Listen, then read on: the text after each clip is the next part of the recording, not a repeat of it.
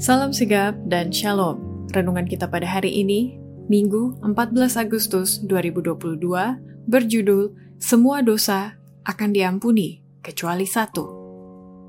Ayat intinya terdapat di dalam Markus 3 ayat 28 dan 29. Aku berkata kepadamu, sesungguhnya semua dosa dan hujat anak-anak manusia akan diampuni.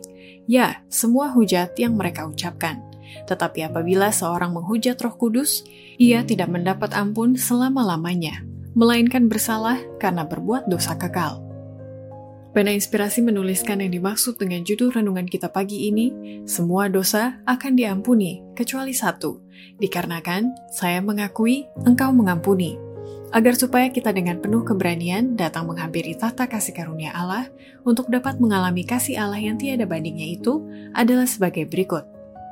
Pertama, yang dimaksud semua dosa akan diampuni kecuali satu, bila mana orang-orang itu sudah tidak mau lagi dikendalikan lagi oleh bisikan roh kudus.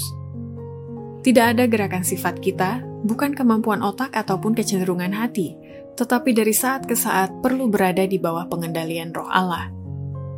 Kedua, yang dimaksud semua dosa akan diampuni kecuali satu, bila mana roh Allah dihina, ditolak, dan dilecehkan sampai Roh Kudus itu akhirnya ditarik dari bumi ini.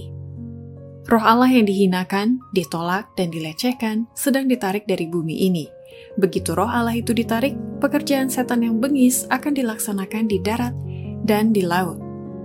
Ketiga, yang dimaksud semua dosa akan diampuni kecuali satu, bila mana menolak pekabaran yang dibawa oleh sekelompok orang pada jam ke-11 itu, sebagai bukti bahwa mereka memang tidak mengakui kebenaran dan dorongan bisikan roh Allah lagi. Akan ada ribuan orang ditobatkan kepada kebenaran dalam satu hari yang pada jam ke-11 menyadari dan mengakui kebenaran dan dorongan roh Allah. Keempat, yang dimaksud semua dosa akan diampuni kecuali satu, bila mana masa pencobaan sudah berakhir atau pintu kasihan sudah tertutup. Orang jahat telah melewati batas percobaan mereka. Roh Allah yang terus-menerus ditolak akhirnya sudah ditarik. Karena tidak dilindungi oleh rahmat ilahi, maka mereka tidak mempunyai perlindungan dari si jahat. Demikianlah renungan kita pada hari ini. Kiranya Tuhan memberkati kita semua.